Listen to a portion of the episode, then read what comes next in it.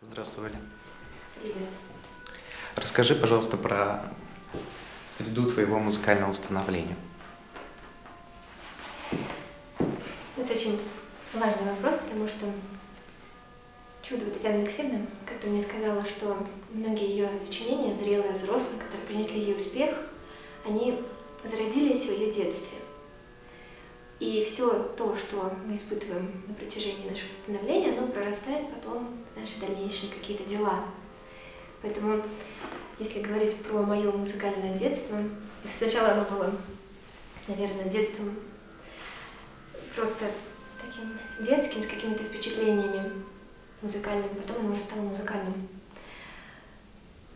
Меня всегда тянуло к тому, чем я сейчас занимаюсь. Самостоятельно. Да, я сейчас вот смотрю на свои какие-то кадры, остались видеохроники и так далее. И я понимаю, что это было очевидно. Вот все будущие наклонности были просто очевидны. Это на тему о том, как узнать, куда тянет ребенка, да? Родители часто спрашивают у педагогов. Вот я считаю, что это все часто бывает просто вот на ребенке написано. Меня тянуло к музыкальным инструментам. У меня был маленький металлофон, Правда, я не очень хорошо поступала, потому что когда моя бабушка приезжала к нам в гости из другого города, из своей фермы, как раз она засып, ложилась спать, а я садилась у нее на голове, ну, фактически играла на металлофоне. Но э, в целом вот, это же было видно, что это тяга к музыкальному инструменту. У меня э, было пианино в доме моей другой бабушки, черное пианино Корт, которое было мое самое первое пианино, перешло в наследство, можно сказать, моему самому первому ученику фортепиано. Так получилось. Потом у меня была масса других музыкальных впечатлений. Мои родители слушали музыку. Какую? Макаревича. Э, ну, то, что было популярно тогда, сейчас вряд ли могу вспомнить весь плейлист, но в основном, конечно, такую достаточно эстрадную музыку. Вот, и ты знаешь, это все периодически вспоминается по сей день, то есть это никуда не уходит, это все вот с нами, наверное, на всю жизнь остается с детства. Потом я пошла на подготовительное отделение музыкальную школу к Олегу Васильевичу. И вот тут, я просто не могу это не сказать, произошло чудесное событие буквально три недели назад. Э, дело в том, что я обучилась, э, отучилась у Олега Васильевича год, После этого я поняла, что мне надо заниматься музыкой, мои родители это поняли, и уже началось мое, началось мое музыкальное становление. Но с самим Олегом Васильевичем контакты были потеряны. Фортепиано. Он, нет, он вел именно общее музыкальное подготовительное отделение, где мы играли на музыкальных инструментах, где мы создавали фактически такой настоящий такой народный оркестр, играли на, на всяких э, инструментах, на народных, на обычных, на треугольниках, на ксилофонах. И это было такое совместное музицирование, потрясающе учили ноты, ну, все, чем занимаются дети, но в какой-то особой форме. И вот сейчас, э, сохраняя интригу, я сейчас объясню, почему это было так здорово, интересно. После этого мы были э, не на связи, и на долгие годы я, ну, как бы даже я не знала, где он находится, я звонила в эту музыкальную школу, мне говорили, что он больше там не работает, я не могла посчитать, сколько ему лет, потому что я была маленькая, мне было сложно понять, сколько лет. Ну, тогда по-другому все измеряется. И вот буквально месяц назад э, нам прислали из Центра народной музыки имени Квитки а, небольшой архив, и там было написано Гордиенко, это его фамилия. И вот я вот просто меня вот стукнула, я думаю, это он, это точно он. И я звоню нашей руководительнице Елене Георгиевне Богиной, я говорю, он еще жив, где он? И тут она мне просто на WhatsApp присылает его телефон. Это было накануне, кстати, важного очень события. Мне надо было готовиться, но я отложила все свои дела. Я просто взяла эту, эту трубку, и мы с ним долгое-долгое время разговаривали. И это, это просто необыкновенно, какая-то такая арка в моей жизни. Когда, когда вы потеряли контакт? Четыре моих года. Вот. И сейчас вот спустя долгие десятилетия, столетия. Вот. А, и возвращаясь к музыкальным инструментам, я теперь понимаю, почему мы играли вот на этих инструментах, на которых играли, почему мы пели много русских народных песен в этом раннем возрасте. Все это было потому, что он композитор, член Союза композиторов, фольклорист, а, который даже, можно сказать, сделал открытие в нашей русской народной фольклористике. Он нашел двойную жалейку. Что это? Через год ты знаешь. На курсе народного творчества в консерватории. Что ты думаешь касаемо конкурсов? Что они тебе принесли и что они отняли у тебя?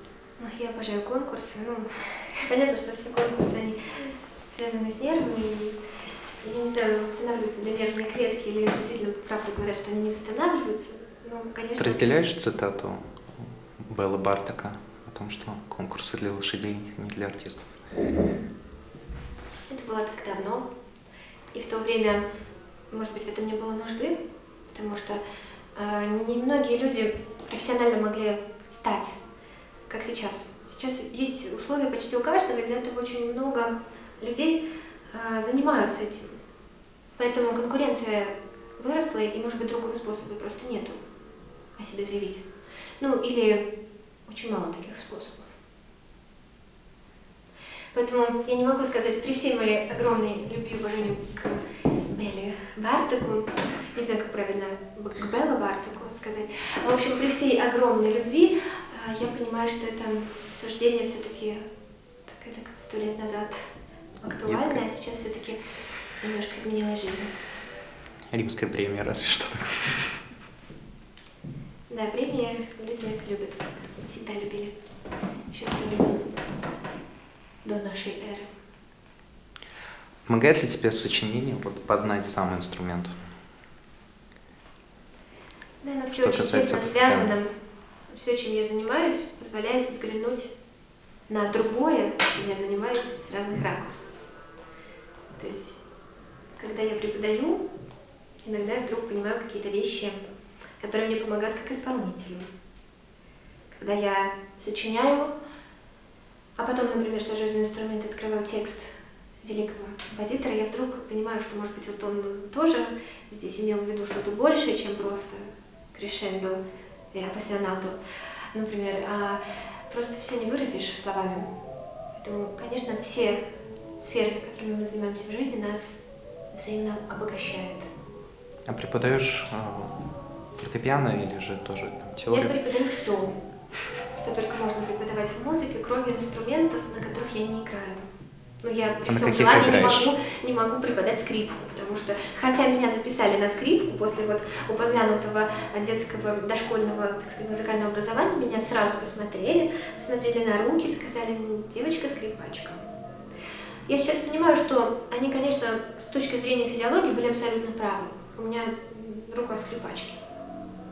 Но мне пришлось научиться играть этими руками на фортепиано. А помимо фортепиано сейчас играешь? Ну, у меня дома всегда есть какие-то музыкальные инструменты, которые я люблю. У меня есть гусли, обожаю играть на гуслях. Просто вот, когда я возвращаюсь после какого-то занятого, трудного дня, я вижу эти гусли, лежащие на моем столе. Я кладу их себе на колени, и у меня словно в комнату врывается свежий ветер из каких-то полей. У русского человека душа трепещет, когда он слышит гусли, я в этом абсолютно убеждена. Это инструмент русской души. Вот ты сказала, что открываешь э, текст великого, ну даже не важно, да, любой другой текст. Вот как ты думаешь, преломление того, что сама сочиняешь,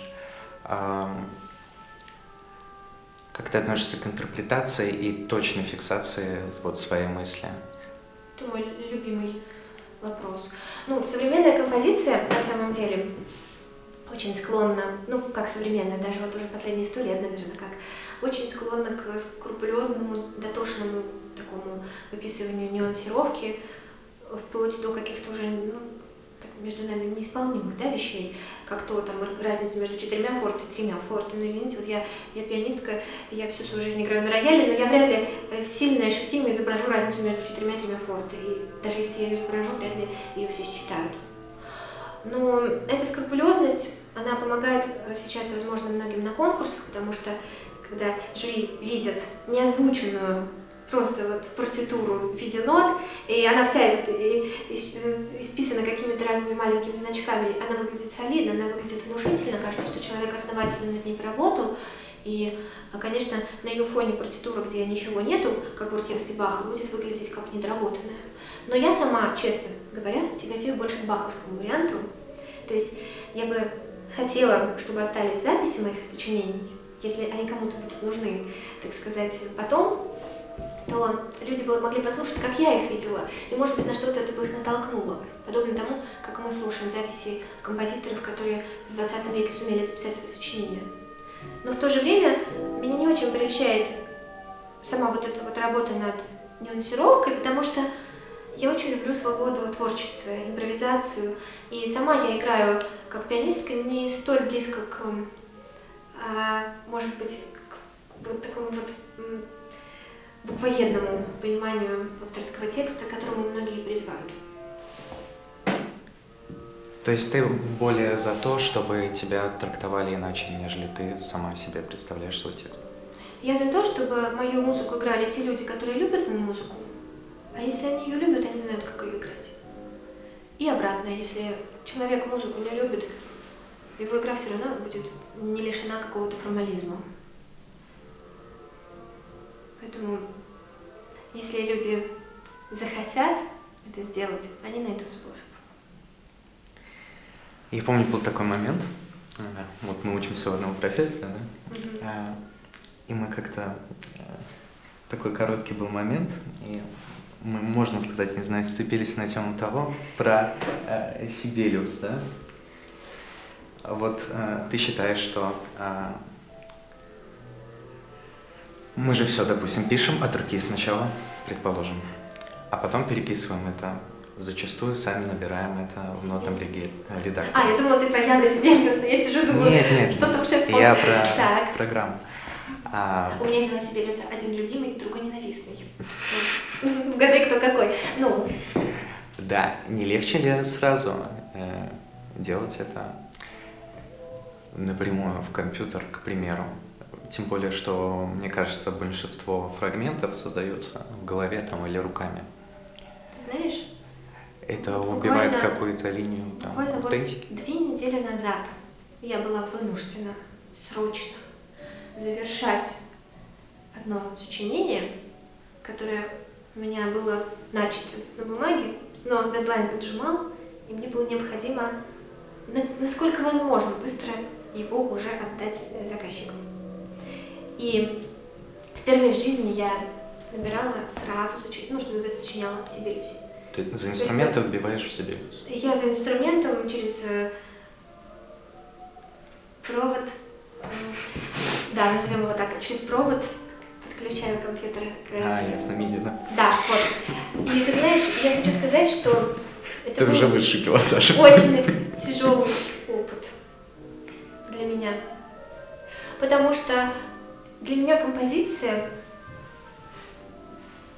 вернее, большая ее часть, это вот этот скрежет пера об бумагу.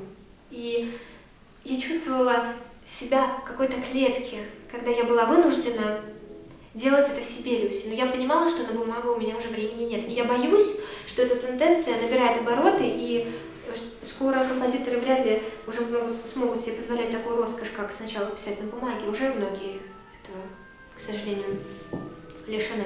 Один знакомый композитор пишет вместо бумаги на iPad Pro. У него iPad Pro с карандашом. Ну, то есть нотная бумага, как бы, и он карандашом по экрану пишет там. То есть он уже как бы совершенно не имеет контакта с живой бумагой. А многие знакомые, Денис Писаревский, в частности, там, и не только он, пишут сразу в нотной программе, в финале, в Сибелиусе и... Не, мне кажется, что это, может быть, убивает какой-то, да, элемент аутентичности, что ли. Но, мне кажется, лучше, допустим, живой инструмент, а, чем... Лучше на живом инструменте забивать в Сибелиус, чем наоборот, да. Так не забывай, что живые инструменты к Сибелиусу не подключаются, а подключаются только суррогатные, э, электронные. Так что о живом инструменте мы тут уже говорить не можем. Если бы мой рояль мог вбивать в Сибелиус, я была бы счастлива. Но, впрочем, это бы тоже мало что изменило, Ну нет, я не о меди, а вот э, о том, чтобы сочинять, э, записывая сразу программу. А вот ты еще занимаешься музыковедением. Да, да. Это для тебя нужда, такая порыв или же какая-то попытка разобра- разобраться в собственной кухне? В ЦМШ я училась на двух отделениях. На фортепиано и на теоретическом. Voilà pourquoi, как говорят французы. Вот почему я э, так или иначе все-таки была связана с начальным музыковедением, по крайней мере тогда, уже там. И я должна сказать, что для меня важность каких-то вот научных раскопок позволяет э, ощущать себя лучше на всех моих поприщах. Для своих учеников я нахожу редкий репертуар. Очень редкий. Я, кстати, к слову, помню восторг приемной комиссии по фортепиано вот выбранного мною репертуара, потому что они первый раз Про слышали поступление? это сочинение, да, при поступлении. Я Это песня. Э, В общем, я выбрала такой интересный репертуар, в том числе у меня даже соната была очень редкая, хотя очень знаменитого композитора. У меня была юношеская соната Шуберта, которую он написал, если не ошибаюсь, в 19 лет, она не оконченная. Я сыграла первую часть. Там, собственно, и требовалось. И для меня это очень важно. Во-вторых, когда я занимаюсь музыковедением, я лучше понимаю и композицию, мне так кажется. И вообще, посмотри на наших э, профессоров по композиции, по разным предметам на композиторском факультете, они же все люди ну, буквально настолько образованные, что это вызывает огромное восхищение. Но композитор его всегда тянет везде, всюду. Наверное, вот в этом плане типичный композитор. Кто тебе на... особенно нравится из авторов, так скажем, открытых тобой? Ну, для себя. Открытых. Ну, или там, ага, чурлюнец. Кто не играет в чурлюнец? Позавчера мы встретились с Оскаром Янки. Позапозавчера. У него была московская премьера в языках, сочинение для электрогитары с оркестром. Вот. Я имела счастье там быть. Мне очень понравилось это сочинение. Из последнего, вот с тех пор, как я послушала это сочинение, я еще не слушала никакой новой для себя музыки, потому что у меня были очень загруженные два прошлых дня.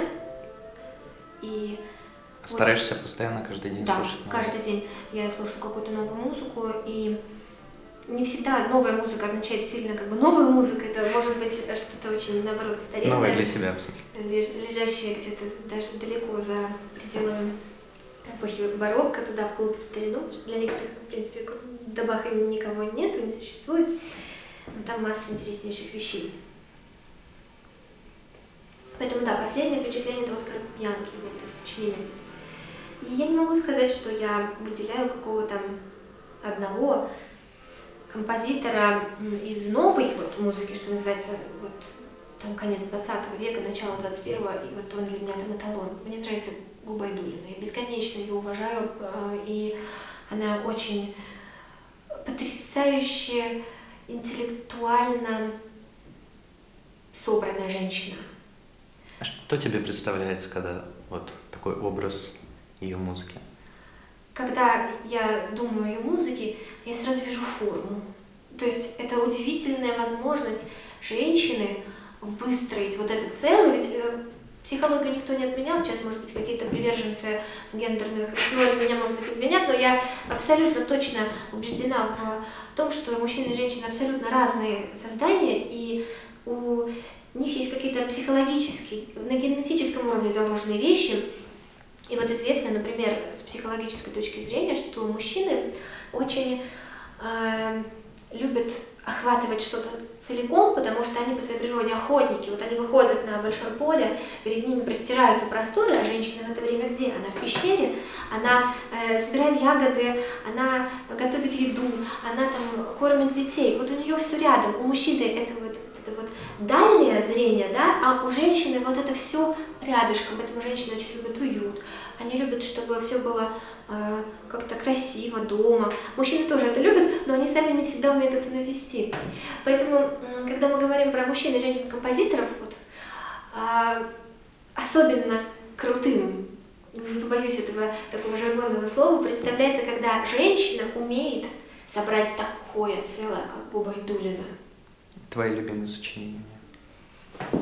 А, ой, мне очень много у нее нравится. Я не могу выделить одно любимое.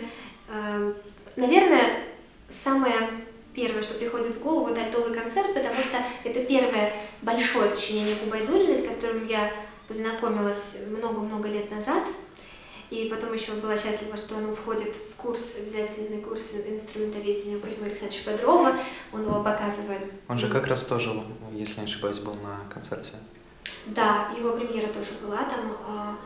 У него там был а, реквием на стихи рождественского, очень такое впечатляющее, длинное, из десяти частей сочинение, после которого вот даже какое-то время, вот после последней ноты, зрители даже еще не могли захлопать, потому что они осмысляли это. И это вот признак того, что сочинение заставило людей глубоко задуматься о, о чем-то очень вечном.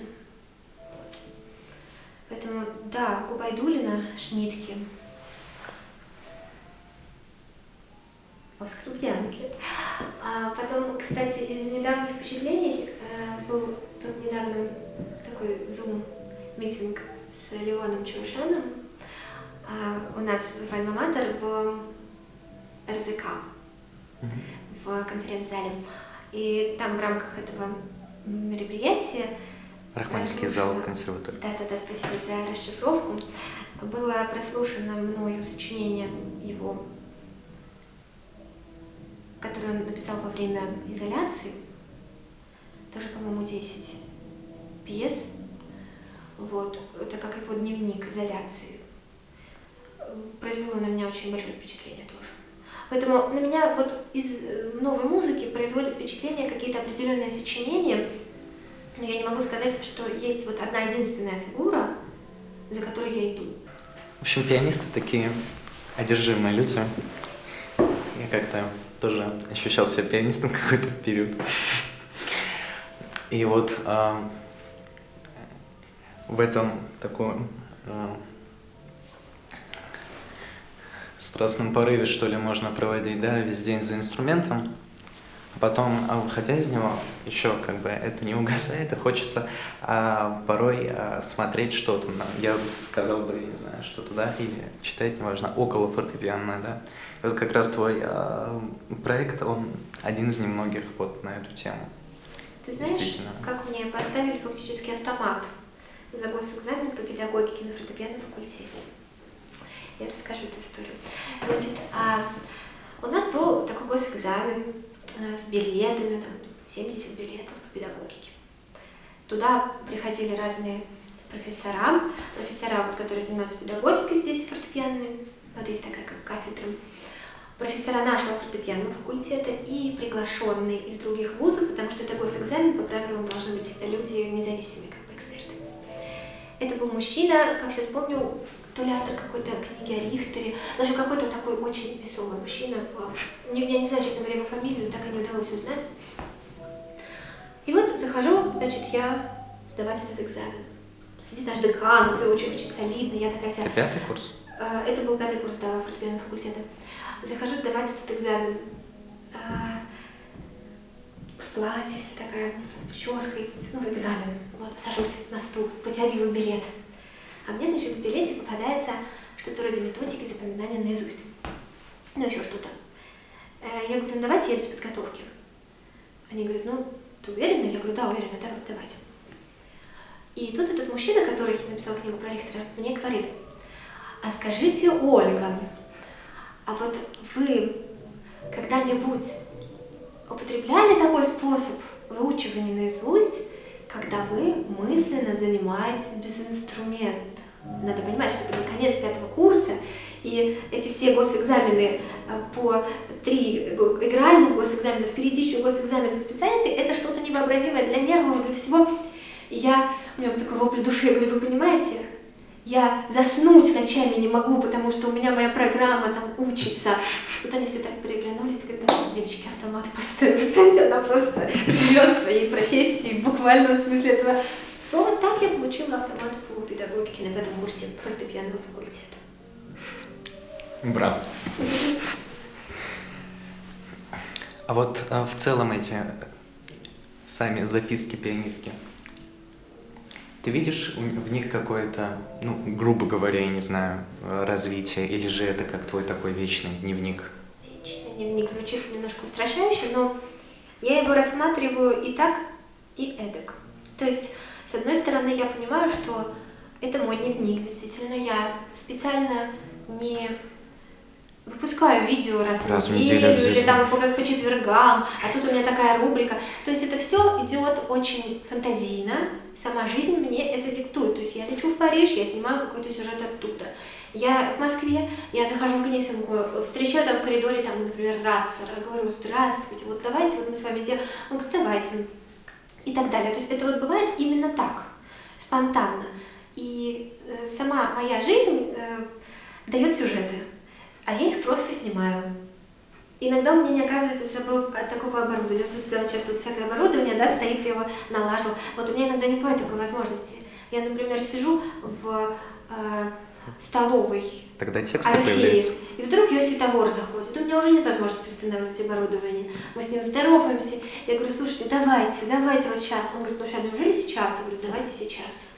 Сейчас или никогда. И вот он, и он дает мне интервью. Поэтому, да, этот проект – это мой дневник. Но в то же время ты говоришь про развитие, а он не может не развиваться по мере моей жизни. Развивается вместе с тобой. Я живу, я вот сейчас недавно пересматривала презентацию, там какая-то совсем другая девочка. Это два года назад, два с половиной года всего прошло. Но что-то настолько другое, я даже не могу понять, что. Даже вот не визуально, вот что-то вот в ощущении жизни совершенно другое. Поэтому, конечно, он развивается. И, конечно, он спонтанен, как дневник. Ты упомянула, ну вообще появился такой некий, да, отдельный пласт музыки, изоляции. И в целом, я не знаю, можно еще, да, к этому приписать, к примеру, э, э, политические волнения, в общем. Ты думаешь, вот музыка, как она должна на это реагировать, какой она, грубо Я говоря, должна быть сейчас? Скажу, что музыка не должна, потому что скорее мы должны ей, а не она нам. Но я считаю, что она не может не отражать того, что происходит, даже косвенно. Есть композиторы, которые стремятся избежать своего авторства, которые стараются уйти от а, какого-то своего как бы почерка даже, которые есть такие авторы, мы не будем называть их фамилии, они сейчас есть и были в 20 веке, но все равно от себя не уйдешь. Все равно именно через человека музыка выходит в свет. Поэтому она неизбежно бывает связана с ним. Мы это видим и у наших композиторов прошлого. Ну, даже вот любимый пример Вячеслава Михайловича Щурова, которого, к сожалению, мы потеряли вот в эту пандемию. Он всегда говорил, что нижегородские вот эти земли славились своим ауканьем, вот этим перекличками в лесу. И именно там ведь э, римский Корсаков проводил время в своем детстве. И в отличие от нас, которые слушают а, это все в записи тех, кто помнит, тех, кто это помнили, как пели, Римский Корсаков это слышал, вот оно здесь и сейчас живьем, в исполнении совсем молодых, молодых девушек, возможно. Вот. И мы слушаем Арию Снегурочки вот с этим ау, да, и мы понимаем, что все это родом, из его детства. Вот Возвращаясь, кстати, к тому, с чего мы начали сегодня. Вот э, у тебя очень много, да, всякой разной обширной деятельности. Но если бы тебе надо выразить, надо было выразить себя одним словом, ты бы сказала «я»? композитор и пианистка. Это неизбежно. Невозможно, э, невозможно. Это можно, может быть, иногда бывает я пианистка и композитор, иногда вот я композитор и пианистка, сейчас скорее композитор и пианистка. И, кстати, самое интересное, что э, я недавно наткнулась, что в Википедии я тоже композитор, запятая пианистка, так что вот уже начинает, начинают меня воспринимать как композитора.